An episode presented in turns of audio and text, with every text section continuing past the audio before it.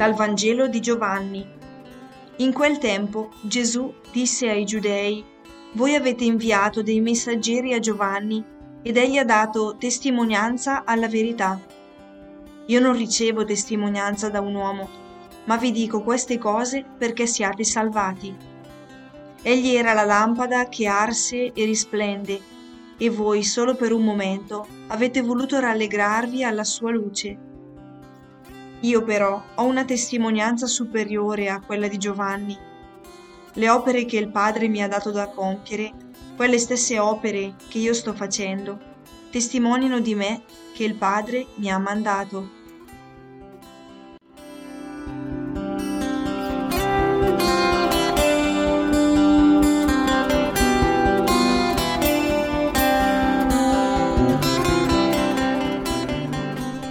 Oggi la liturgia ci propone un testo non facile che mi ha fatto riflettere molto.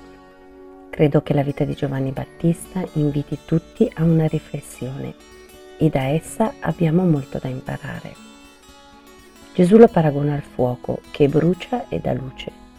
La missione di Giovanni Battista è preparare la strada a Gesù. Oggi dalla parola a noi viene chiesto di imparare da Giovanni Battista non è per niente facile. Lui ha rinunciato, si è sacrificato, ha trovato un equilibrio.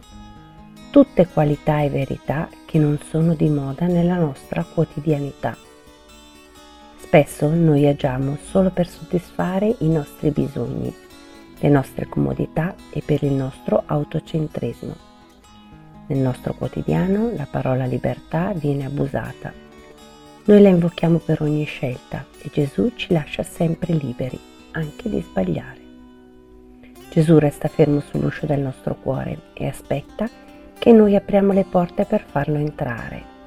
Egli è paziente e aspetta i nostri tempi. È difficile mantenere il cuore pulito e disoccupato da cose non importanti. Un cuore capace di accogliere colui che bussa e aspetta. Gesù, entrando, ci inonda di luce e amore, quella luce che ci fa ardere e ci riscalda, quella luce che ci dà la forza di affrontare le fatiche quotidiane.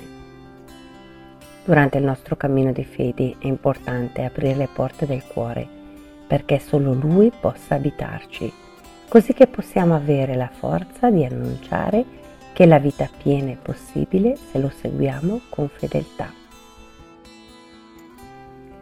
Spirito di Gesù, dammi la forza di aprirti il mio cuore affinché Egli possa entrare.